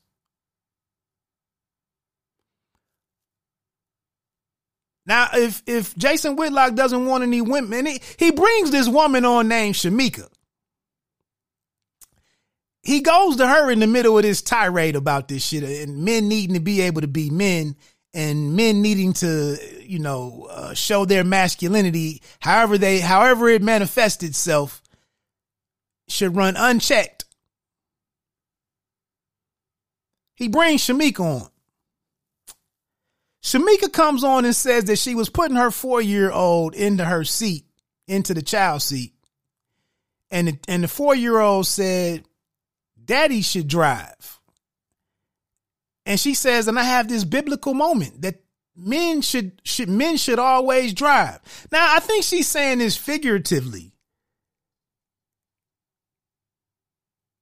But that's where all of this stuff gets we, we, we, we need to look at modern living, you know, on some stuff. What if mom doesn't drive, doesn't have a license, doesn't know how to drive, has never been been shown how to drive? Like I thought we were far along than this shit. I thought we were way down the road on this shit. But Pops is out here working. Now he's working because mom doesn't work. Pops is probably working 12, maybe 14 hours a day to take care of the house with 2.7 kids or whatever, 2.3 kids. But now if mom doesn't know how to drive and one of the kids gets injured at the house and needs to be taken to emergency, how does how does Pops get away from his his his, his very important job? How does he get away to get home to drive them to the emergency room? and not risk losing his job. I've been saying all this stuff with where we want to go with this and what the what the role of the woman is and isn't.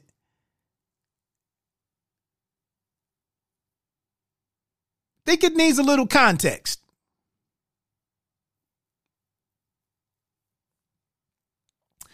But and I did a little reading up on some of this stuff, but Timothy, Corinthian, again, this is the this is the church being set up at Corinth and then Ephesus.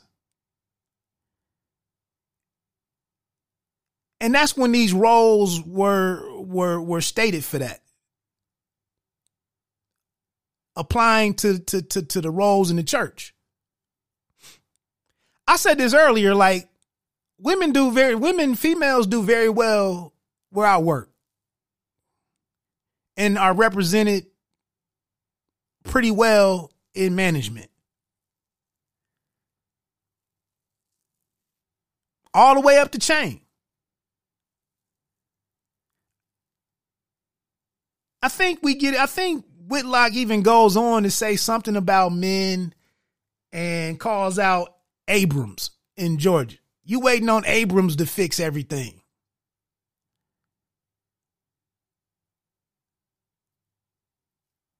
Stacey Abrams, I believe is her name.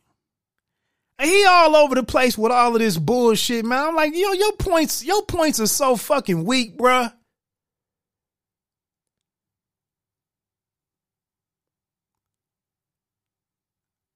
I said them, them same live chats and live streams I was sitting in.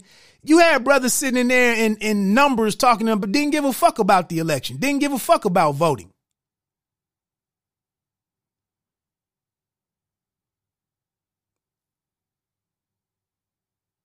Didn't give a damn about it.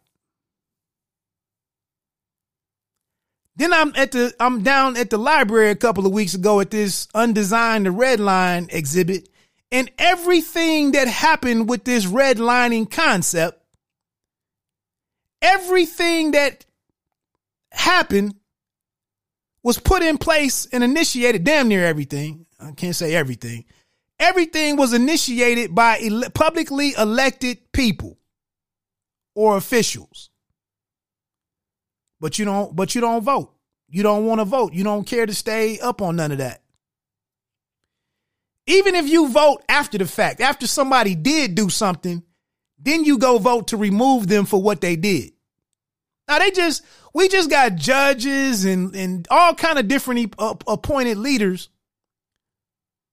sheriffs, mayors,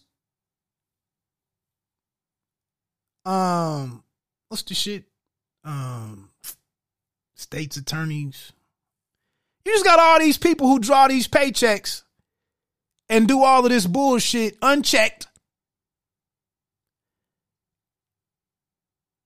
It's having a disproportionate uh, impact on one community, and said community says we not gonna vote. we not gonna stay up on anything.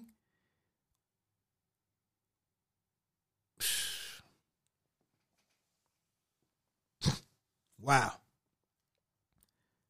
But this brother is all up in arms on this on this episode, yelling about masculinity. And it's because he wants grown ass men to sit around and be able to talk sports without a woman speaking up. Without a woman who was hired to be the moderator, without her doing what her job is and stopping the conversation so that they can go to a commercial. Which, by the way, the commercials pay the bills for the show. The rates that you can charge for the commercials is how is, is how the show generates income or revenue to then pay the talent.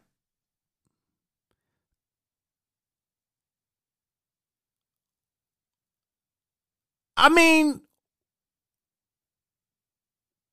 why wouldn't not, not, not that it's the greatest fucking job in the world to sit there and watch some men often acting like fucking teenagers and, and, and young teenagers with some of the the, the the the the arguments. But now we don't even want them to be the moderator. How do you not sound like the biggest hater in the world and a very just childish, ignorant person? So it's just supposed to be all hard legs in the studio. Would it not, would a, would a man acting as a moderator, would that make him effeminate? If you put a man in that role and he needs to get you into the commercial, is that feminine energy because he's trying to get you to the commercial break?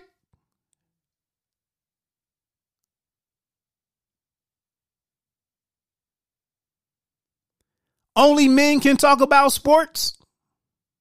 That's what I'm saying. How does this even work with today's economy? Women aren't supposed to buy, uh, women aren't supposed to attend games.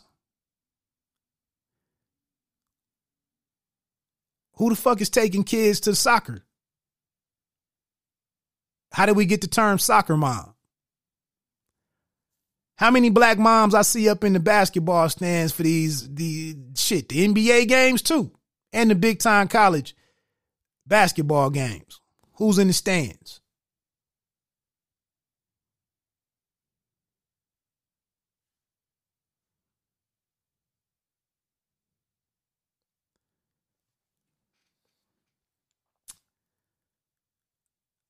I'm sitting here with Whit, Whitlock. Like when when when have women not like played an important part in this shit? It's always been noted about the women that went and manned the factories for World War One and um, and World or World War Two or both. Um.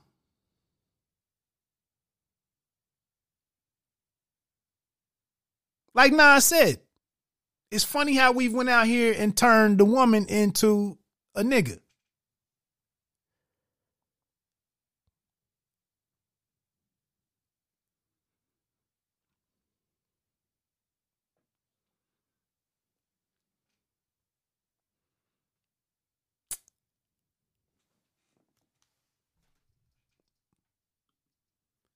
Like we only out here just laying down with women. There's no uh there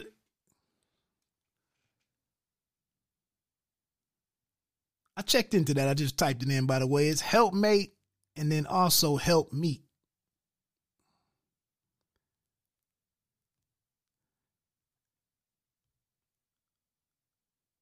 M E E T.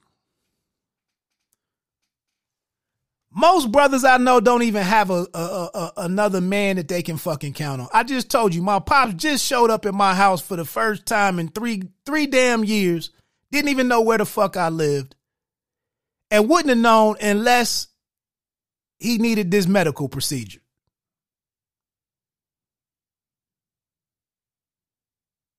Who do I talk to 97, 99% of the fucking week but a woman? My wife. And this single brother, who we don't know anything about with his marital status, or he said on there, you know, I've dated a bunch of white women, a bunch of white females in my life when he was talking about Jalen Rose.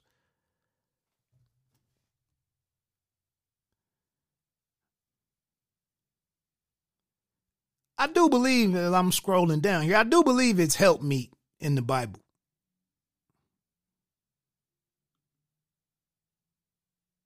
Genesis 2 18.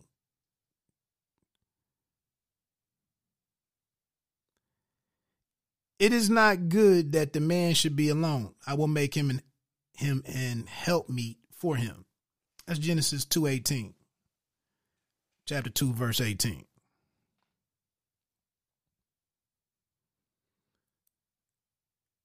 I've I've said this before, man. I see brothers arguing this shit about the woman was made for the man. I, you can take that, you know, you can interpret that a couple different ways.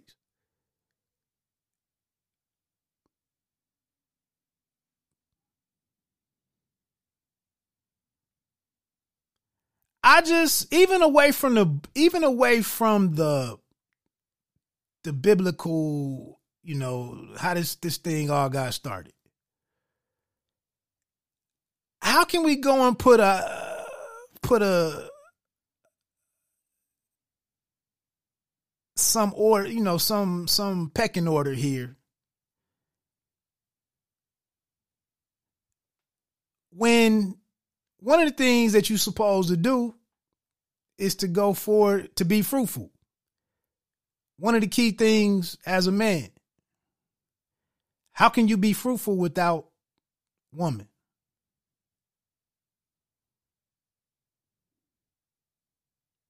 I, I, I mean, that's plain and simple. I mean, how could there be any kind of multiplying without the function that a woman serves, or the the one the the one function that only she can that only she can perform?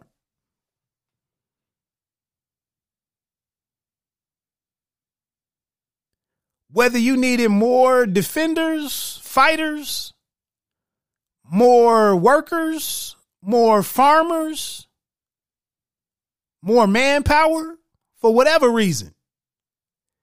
How do, how did you get it if not for the function that the woman can do. Sound like a pretty important person in the relationship.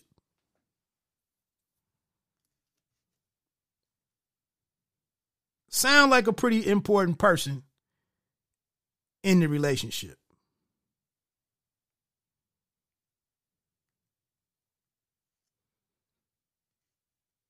This brother is sitting on here yelling so that four or five men can sit in front of a camera and talk about children's games that grown men play. And so that you can sit in there and not be interrupted by a woman. That's his that's his big thing. So that masculinity can be on full display. Dumbest shit I heard in my dumbest shit I've heard in a while. Since the last Whitlock episode that I, I talked about.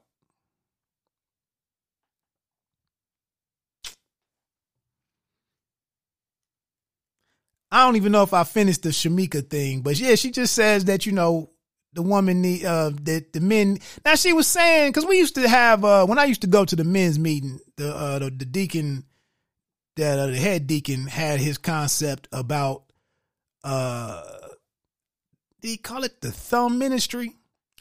But he was saying like the man, you know, the role of the man male serves as the thumb. Like the hand can do some things and could can shove something or push something, but you need that opposable thumb to actually come in and do the more complicated functions of the hand and to actually, you know, the the, the more the more complicated uh, movements that that the hand can do and complete and make happen, you need the thumb there. And he was like, and the man is that serves as that thumb.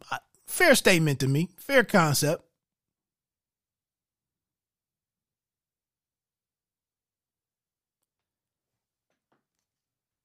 But you can't go, in my opinion, your whole shit falls apart. Whatever point you're trying to make really falls apart when you go try to juxtapose like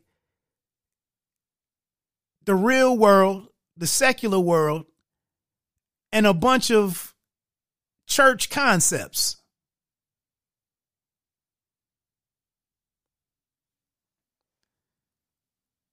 You the only one out here talking this half-hearted, half-baked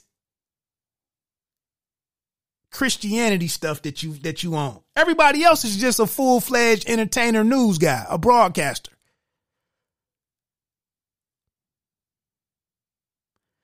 So the one thing on there, he says, uh, he I, I can't remember what it, it's a white guy that's a pastor, and then it's a it's a black guy that's a pastor. And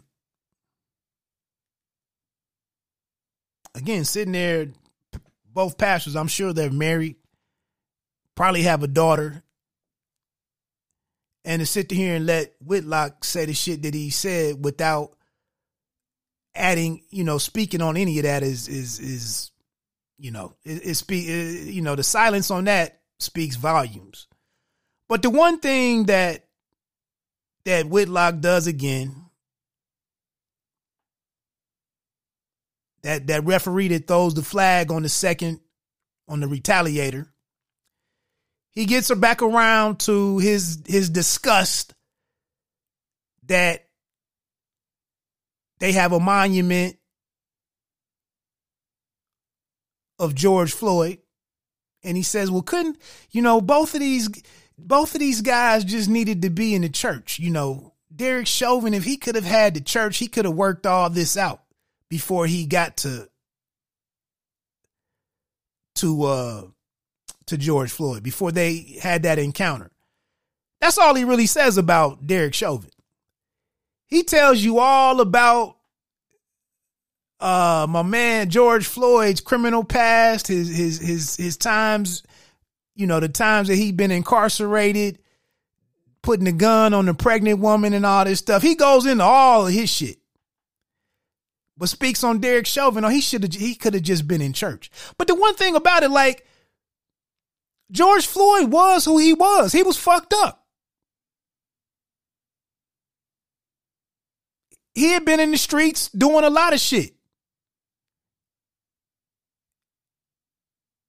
Doing better at sometimes than others. Derek Chauvin was a, I'm assuming, a police academy officer for a number of years, knew the law inside and out. And that's the guy who somehow set and killed another man. And you just sum it up, well, he just needed, he should have just been in church. I don't know where I don't even know if that's really in the Bible, but there's something that it keeps is always associated with the Bible. But to whom much is given, much is expected. I just don't understand how there's no expectations for Chauvin to have been better than what he was in this particular moment. Again, just like with Jon Gruden, Chauvin, his own actions led him to this moment and led him to his current situation, his own actions.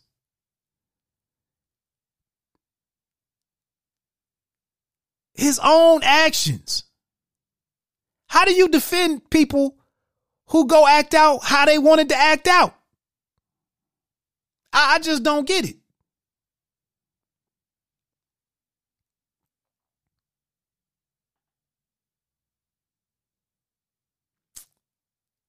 But the, what I was going to say was the the the black pastor or the preacher that was on there that was on the show.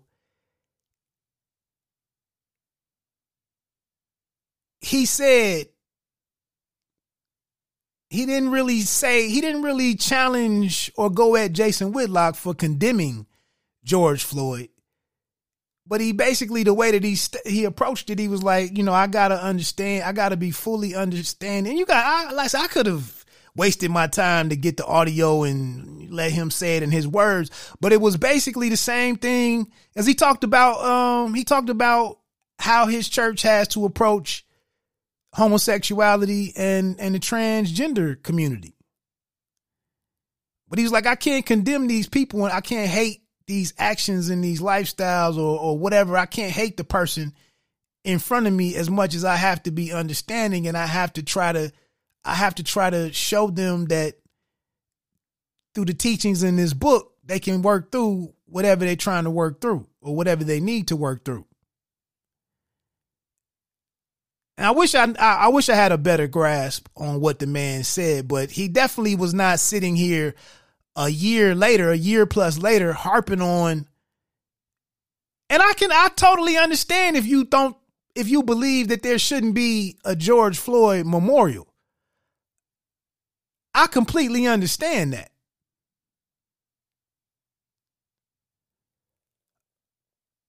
But to act like George Floyd didn't deserve any kind of justice and that there should be no outcry and that there shouldn't have, you know, that, that, that maybe even a trial wasn't warranted because of who he was and what his past was about.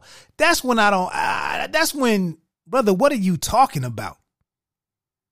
The fuck is going on with you?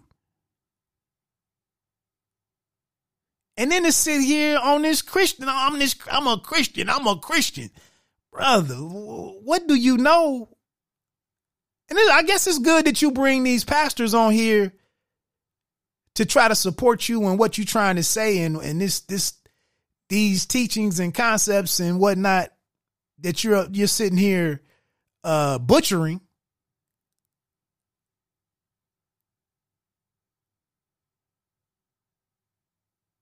This is why Stephen A. Smith and Jalen Rose just broadcast. They just do their thing. But to sit here and say that Trae Young is the best player in the NBA is not an attack on God. That's not an attack against Christianity. And that's not an attack against the faith. They're not on ESPN talking about their representatives of the church. I mean, good grief.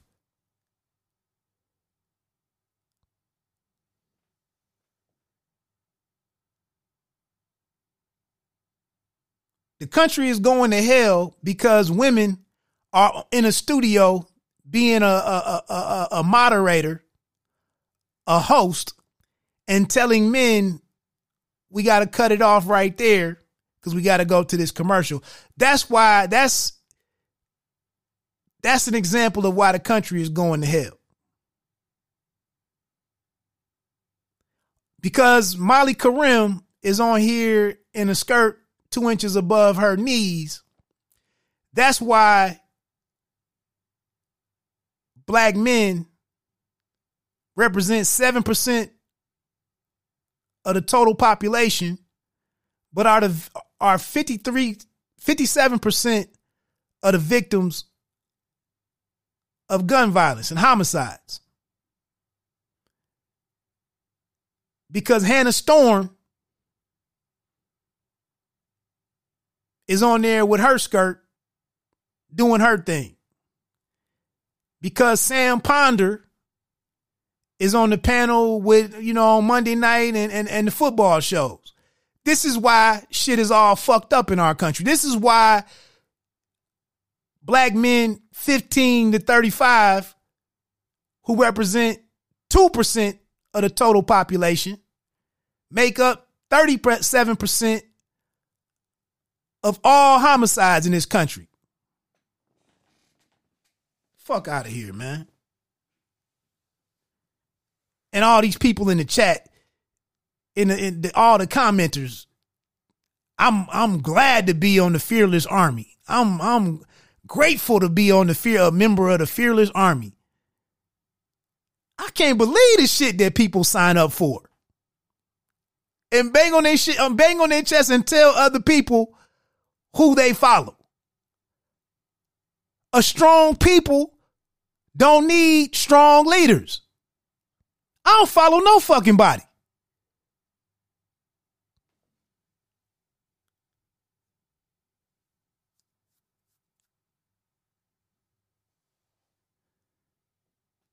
By the way, with those murder statistics, do we need?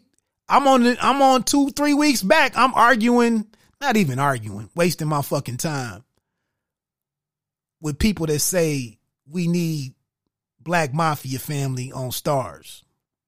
We need to. We need to know this history. That's what. What the fuck is wrong with people on, on all of these different sides? Whitlock over here with his bullshit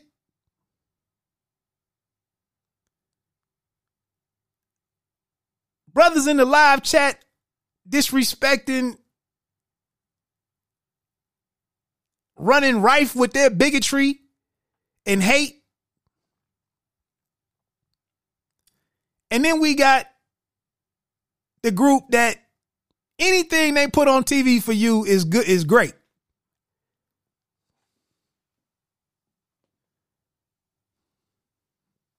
Wow.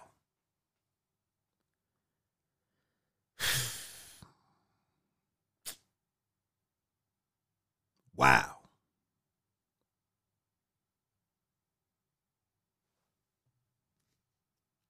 I don't want no women in the workplace. wow. Does he play this shit back and look at what the fuck he said?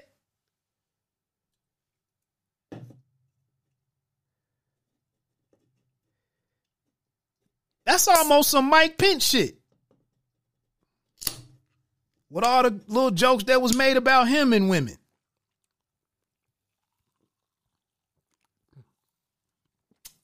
Didn't Chappelle have a joke about him on his show, on his on his special? Excuse me.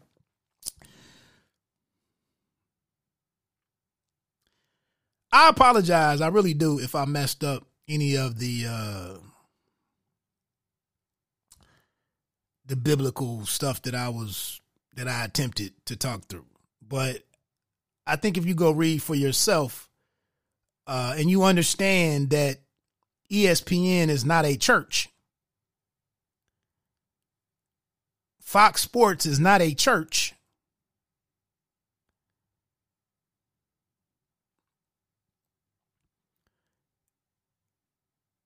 The stuff that the source material that that Whitlock is trying to point to was about the building and the start of the church.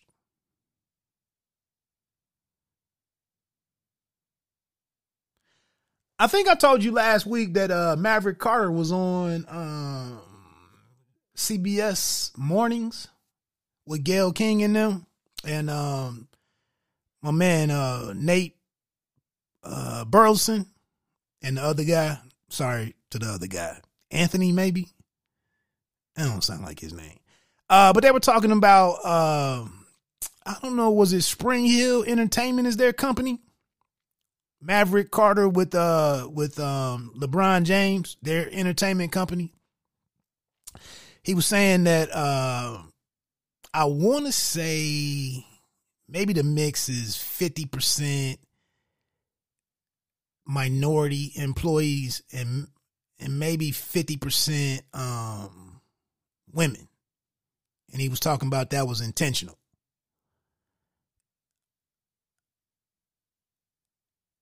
Sure, somebody could be sitting out there talking about, well, you know, doing that by design, by design isn't really representing diversity and inclusion. You know, but if you out here telling black stories that no one else wanted to green light and fund and, and, and tell. I was just watching a video of um the the undefeated video with the interview with uh Issa Issa Rae talking about the final season of um It's Insecure. And she said she wanted to call, she was talking about she wanted to call the show Insecure. And the president of HBO was a white guy. And he was like, I, I really see these women as being strong and bold and, um, you know, hard chargers and trailblazers and all of that. I don't agree with the show being called Insecure.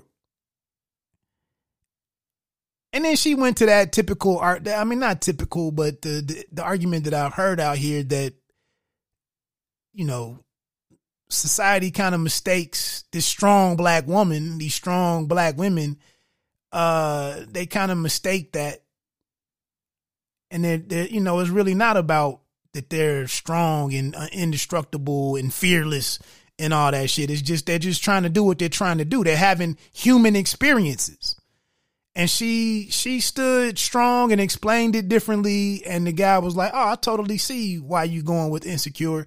And the show was able to hold on to his name that she as she intended. Again communication. Maybe it was frustrating that he questioned your opinion. And this white guy tried to say with this show for black women what it i get it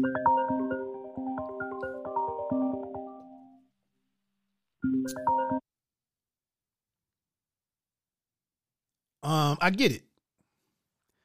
But you know. Well, like I said, man, I, I apologize if I messed any of this up. It's all very, you know, stuff that you can go read, get an understanding of yourself. Like I started to reach out to my pastor friend that I really need to get back on from this book that he wrote about fatherlessness, more masculinity. Uh I would have liked to I'd like to go, I'd like to have a discussion on this stuff in Genesis. But again, that's not my that's not my that's not my area of expertise.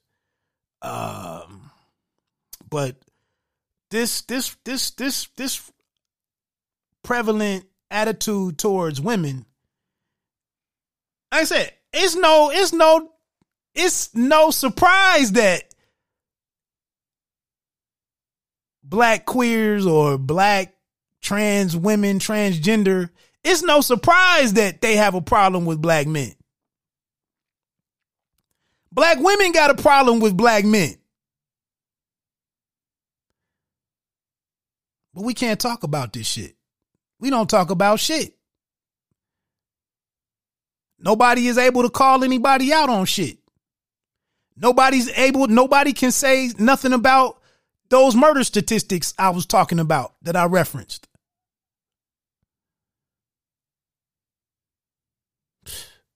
Anyway, let me get on out of here, man. Enjoy your week. Enjoy your week. Stay safe. Be smart. I'm out. Peace.